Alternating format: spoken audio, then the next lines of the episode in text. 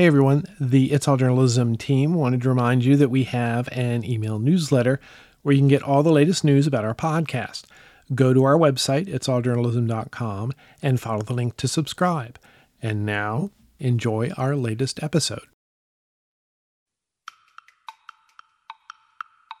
Both sides journalism is also a real problem in that it gives equal weight to issues that do not have, you know, equally weighted sides and that may have like 15 different sides, for example. You'd be hard pressed to find anyone either in or out of journalism who doesn't recognize that our industry is seriously broken. If the first step in solving a problem is acknowledging that there is a problem, then what's next? I'm Michael O'Connell. This is It's All Journalism. Anna Lind-Guzik is executive director and founder of The Conversationalist, an independent, nonprofit feminist publication focused on global perspectives, amplifying marginal voices. Anna is also the host of Unbreaking Media, a podcast that examines culture and politics through an intersectional feminist lens. Anna, welcome to It's All Journalism. Thank you so much for having me, Michael. It's a pleasure to be here. It's always a pleasure to talk to a fellow podcaster because. yes. because we love to talk. So tell me about how did you get into journalism? What got you interested in writing? Tell me about that journey. Yeah, so I mean, I've always been interested in writing. I came into journalism having previously worked in law and academia. So I arrived in from adjacent fields, I should say. And I had uh, gone to law school, never practiced, gone on to study legal history, and specifically writers and their place in authoritarianism and censorship, dissent, you name it. So, a lot of concepts that are relevant to journalism. And uh, when I left academia, that seemed like the best fit for me. Be writing on current events as opposed to past events. Cool. Now, which writers were you know were you interested in? My personal hero is Vasily Grossman. He was a, uh, a Soviet Jewish author who was persecuted by the state, both for his novels primarily, but he was also well known as a journalist. He was with the Red Army at Stalingrad and reporting on the war from the front lines and was informing the rest of the country about what was happening.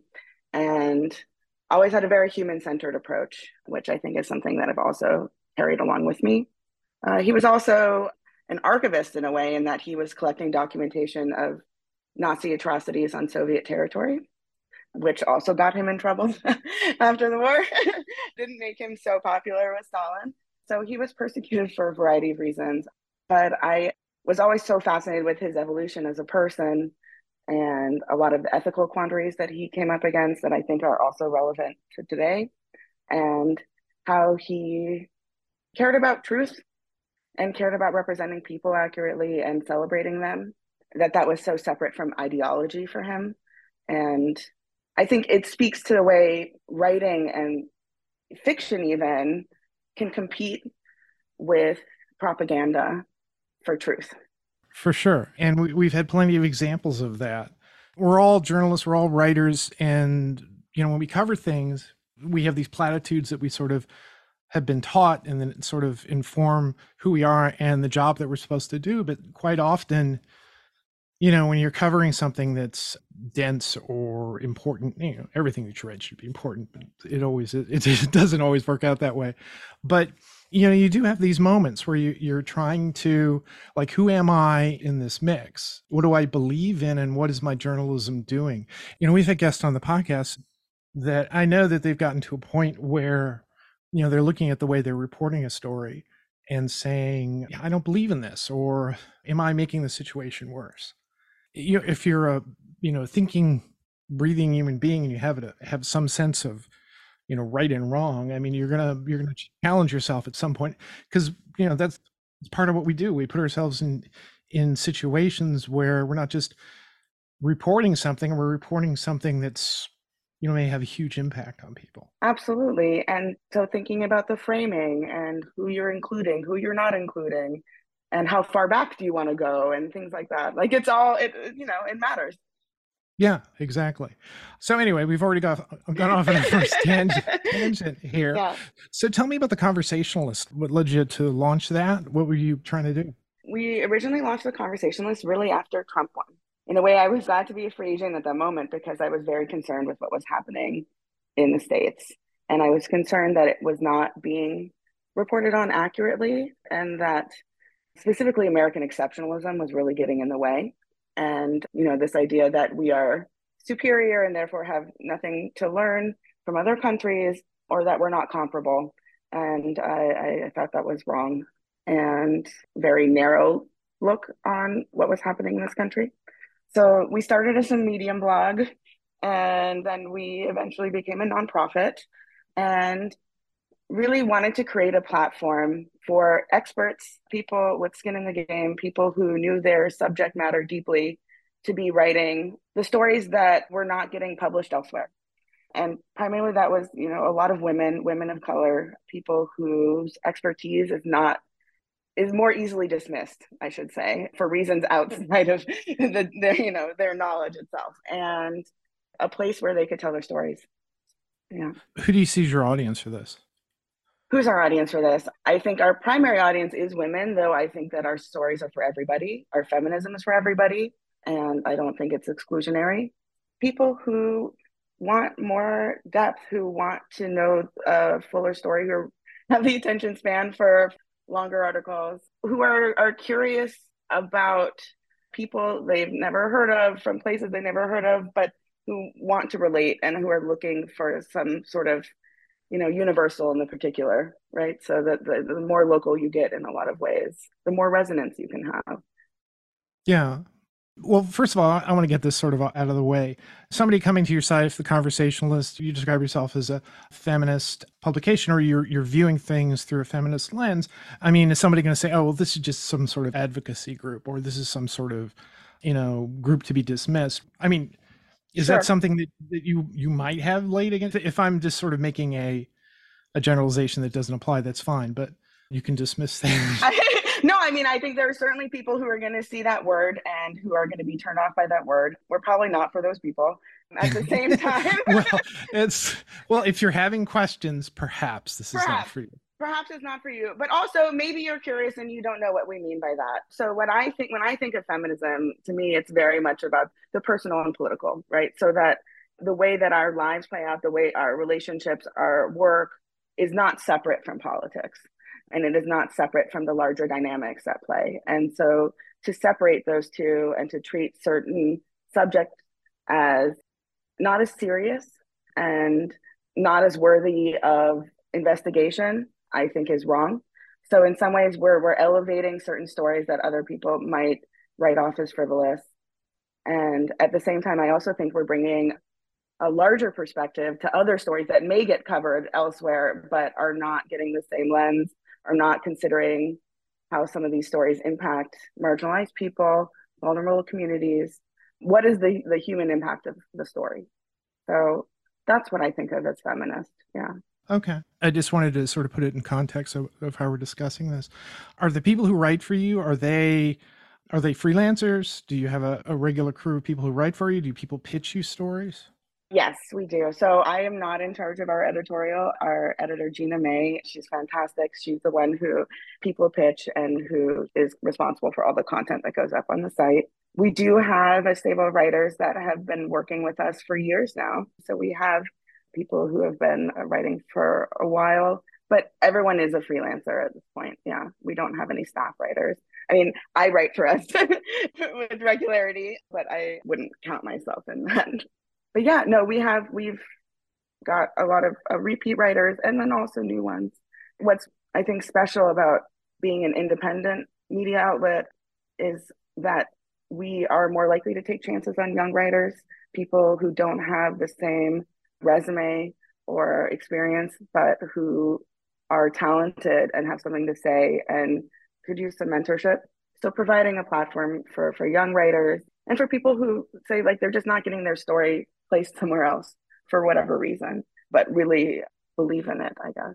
So we talk about marginalized people, we talk about women and communities uh, that don't usually get covered. I mean, how are you identifying what you want to cover and what you want to write about?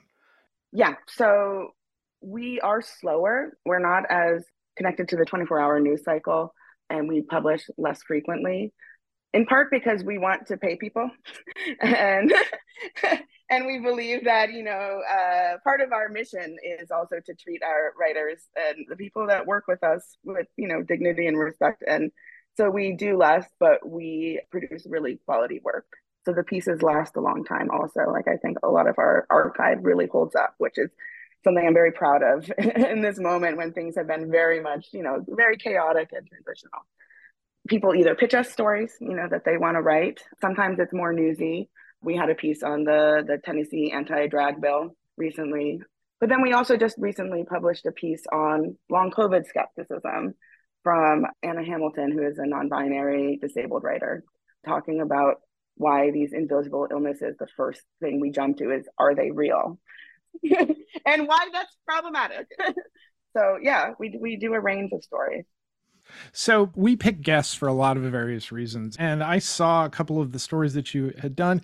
And then I saw the Unbreaking News, which is your podcast, which is focused on putting the news back together, I guess, unbreaking it. And that that really said, yeah, I want to talk to you. I want to have a conversation about this. Okay, so what is broken in news from your perspective? And then what can we do about it? Well, certainly when it comes to political reporting, I feel like too deferential in many ways. And I find that really problematic. I think that, you know, both sides journalism is also a real problem in that it gives equal weight to issues that do not have, you know, equally weighted sides and that may have like 15 different sides, for example, right? Like we don't know. So that reduces the complexity and then also creates false equivalences. I find that distressing. On a personal level, I do not think our industry is particularly well equipped to handle rising authoritarianism. Yeah, and I think it probably a lot of that has to do with you know our capitalist system. I mean, here we are. You're a nonprofit.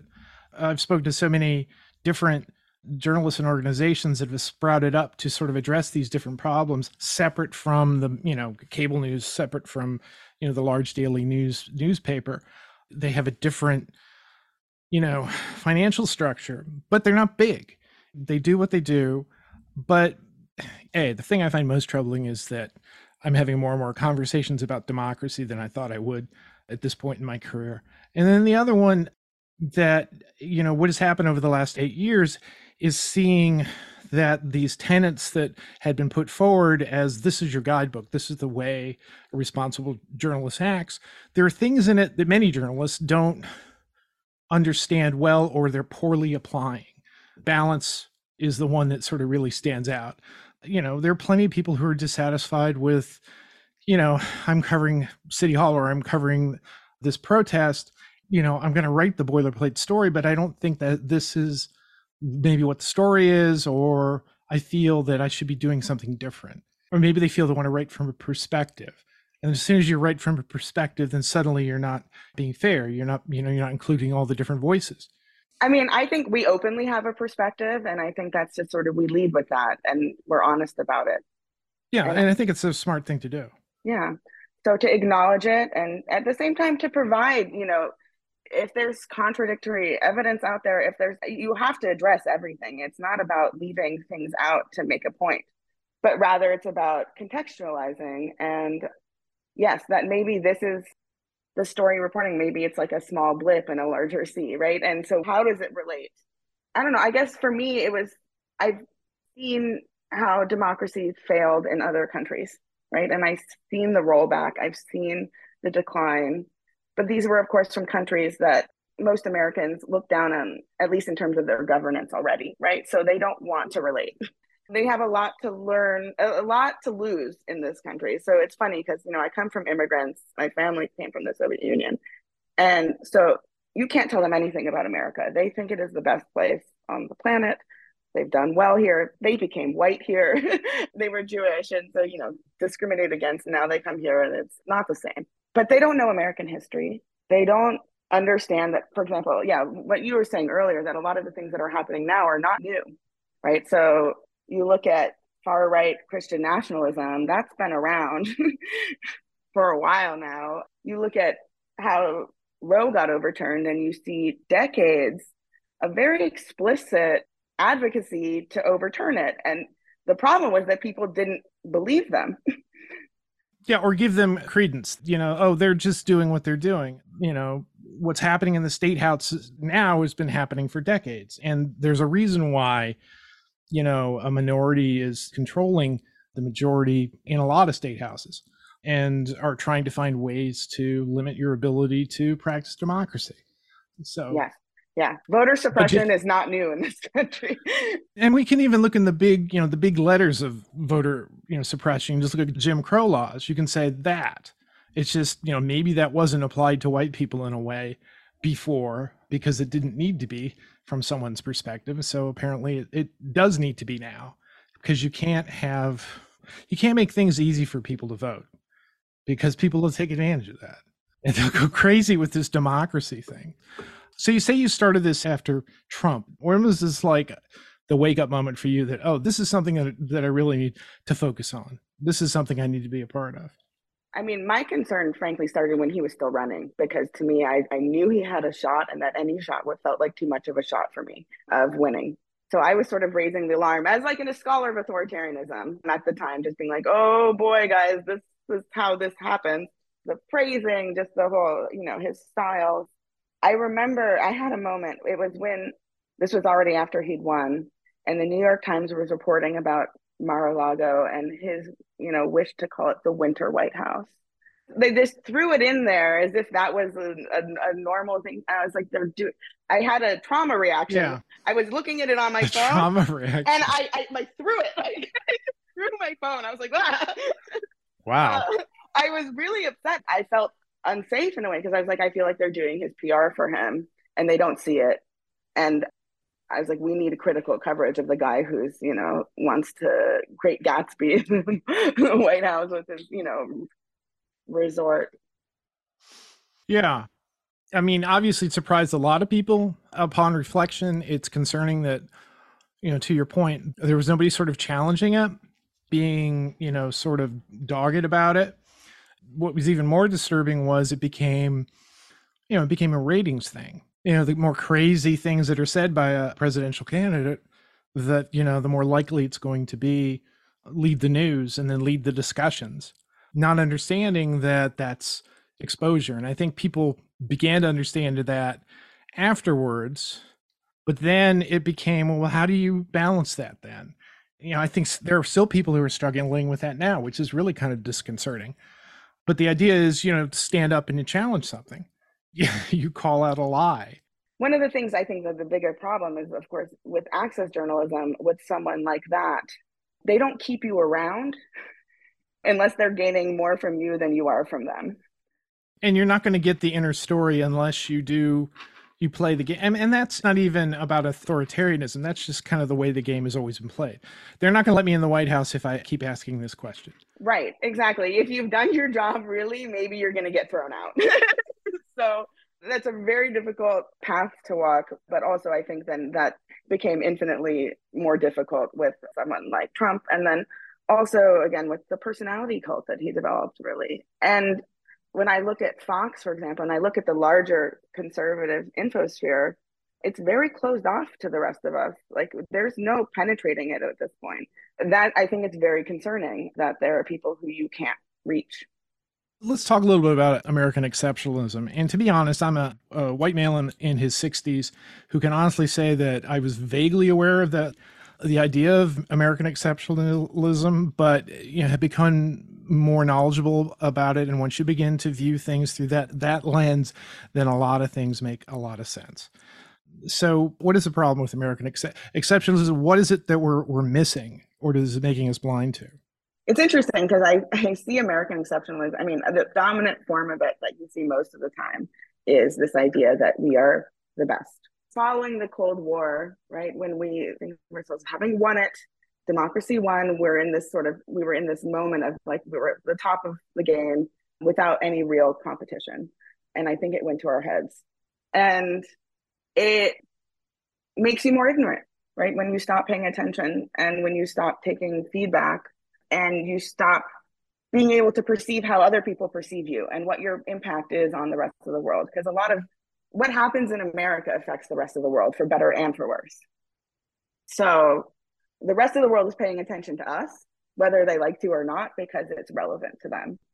And Americans, we don't have that same sense of there are other parts of the world that affect us, and therefore we need to pay attention. So we don't have a real sense of our place in the world amongst other countries.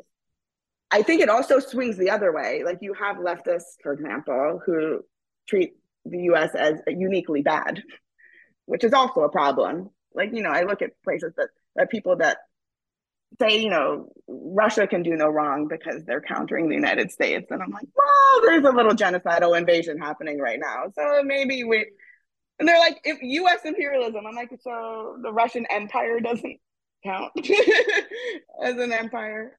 So it can swing both ways. And I think it's, they're both inaccurate. I think that is the biggest point, right? Is that it is inaccurate. And it makes it difficult for us to, you know, change our perspective and maybe pursue things in a different way. Now, what I mean, we talked about unbreaking the media, and I think it's not something that's going to be done in a you know forty minute conversation. Mm-hmm. But if you could see something change in journalism, what would you want it to be? I think that it's you know even like Orwell wrote about this when it comes to writing about authoritarianism, writing about manipulations, writing about propaganda. Is that clear language is so essential. And I see so much time wasted debating the definitions of things that actually have a consensus clear definition. It's something that academics absolutely, for example, looking at fascism or looking at January 6th, should we call it a coup? I spent so much time whether we should call it a coup that we didn't actually discuss how this run up happened in public, right? More time to say, is it, here's why it's not the thing that we say it is, and therefore you shouldn't worry about it, right? It was more concerned with people's feelings about how we don't want people to panic. We don't want them to be frightened. We don't want them to worry about the fragility of our democracy. And so we're avoiding even talking about lies, right? You calling something a lie. That is a clear, yeah. right? Who do you a provable truth? You should be able to say this is a provable truth. This is a provable truth, and you just said the thing that is not true. And I don't need to know your intent. I don't need to know what was in your heart at that moment to know that you said some you said a lie. Who we give the benefit of the doubt to. There the bias is there in terms of we give specifically like yeah, older white men the benefit of the doubt when it comes to their intentions with anything. Like it must have been a mistake. It must have been a mistake despite every all evidence to the contrary, right? we give them the benefit of the doubt. Who gets the benefit of the doubt, and then who is treated immediately with suspicion, and why, right? And who gets grilled over things that are often out of their control versus yeah, who gets treated like they're harmless. It's like a character judgment that comes in that is unspoken. Of we're going to assume you're honest. We're going to assume you're lying. Yeah, yeah. I mean, you see that reflected in so many different ideas that are being thought about the way we cover the news.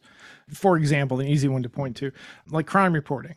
It's like every face is black. And if you don't, if for some reason you don't include the person's race, you know, they ask, why didn't you include the race? Because, you know, including the race would then it fits into whatever whatever narrative anybody has. Either you're not reporting the race, that's because you're trying to hide the truth, if you do report the race, then that feeds whatever the particular narrative they have. If you're a news outlet and you develop a policy where if you say, you know, police are looking for a black man, pick one. There are million, millions of black men. So we need characteristics. We need, you know, how tall they were, how much they weigh, what were they wearing, you know, all these other details that actually identify that person's individually, but there are plenty of people that, oh no, no, you're looking for, I need to know whether I'm looking for a white man or a black man. And that doesn't, it, eh, A, it doesn't help the police really. Well, it can in a very abstract way, but I don't want to go down that continue a narrative. But something as simple as that, uh, just reporting a crime can have huge impact in lots of different ways. So then you, you have to think of, well, what's my policy? How do I justify one thing? Why do I need to show somebody's picture if all they did was that you know they got a speeding ticket what crimes warrant that why is it important it's one thing if you're looking for a suspect it's another thing if somebody's arrested you know, it's that level of thinking that needs to be applied to everything. Absolutely. Well, and also cops lie all the time. Why are you reporting on the cops uncritically, right? Like just because they said it, does that mean it's true? we don't know. Well, no, but I I'm supposed to source it. Right. Because otherwise, if I just say it and I don't source it, then maybe he's making that up. Maybe he's like, you know, doing some sort of narrative. I mean, yes, source everything that you're doing. And that goes into the other thing about transparency. At the end of the day, that's the thing that's going to save us, if it's going to save anything, is the people understanding who we are and why we do it, why we make choices about what stories we're going to cover, how we cover them, what sources we don't talk to or include in a story. Know, they're not factual. Yeah. I mean, I think just giving more information is better, right? Like, I think it's like, here's, here's where we're coming from. I think, I mean, I don't think there's a way to write something without having some agenda or perspective. And I think the more honest you can be about it and where you're coming from, the better. And admit yeah. when you make a mistake. Oh, yes. I love that. yeah. Yeah. Yeah. Absolutely. It's so important. Keep it moving. Yeah. yeah keep it moving. I mean, yeah. Yeah. Anyway, after this very meandering discussion, we got to sort of the point, which is yeah. transparency and admitting when you're wrong, and white men given too much deference. Yeah, in a way, that's part of why I think a lot of the work we do, the conversation was very good. Is we're used to not being heard, and to having to do excellent work in order to be taken seriously and to have covered everything and backed everything up and you know there's no room to be as lazy because you're going to get called on it because people don't trust you in the same way. And in a way that makes the work better. Just being explicitly partial does not mean that the story is less true right? I think that that in many ways you know you can gain an accuracy just from having an understanding of dynamics or like you know what's at stake. I like to think of in terms of fairness. Have you been fair to the different sides? If you're just ignoring a side willy-nilly just because well i don't believe in that well you should at least if it's relevant to whatever you're writing about, you should include something about it because, you know, to show at the very least that yes, I've I considered that. Absolutely, it's bad work if you're ignoring like relevant information. Yeah. On all sides. Yes. Anyway, so I'm not exactly sure what we accomplished, except uh, we just had a good conversation. Yeah. So wonderful. If somebody hosts the or, or started the Conversationalist, I only imagine that that were where we would end up. so anyway, Anna, thank you for coming on the podcast. I really enjoyed our talk. Yeah, this was wonderful. Thank you. You've been listening to It's All Journalism, a weekly podcast about the people who report the news. You can find out more about us and download past episodes at itsalljournalism.com. While you're visiting our website, sign up for the It's All Journalism newsletter.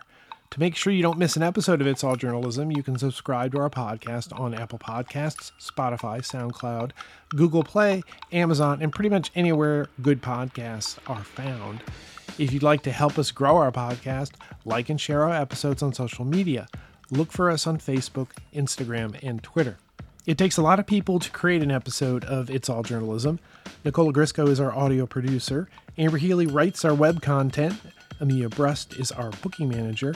Steph Thomas manages our social media. Nick Dupre composed our theme music. Carolyn Belevsky designed our logo. And I'm your host, Michael O'Connell. Thanks for listening.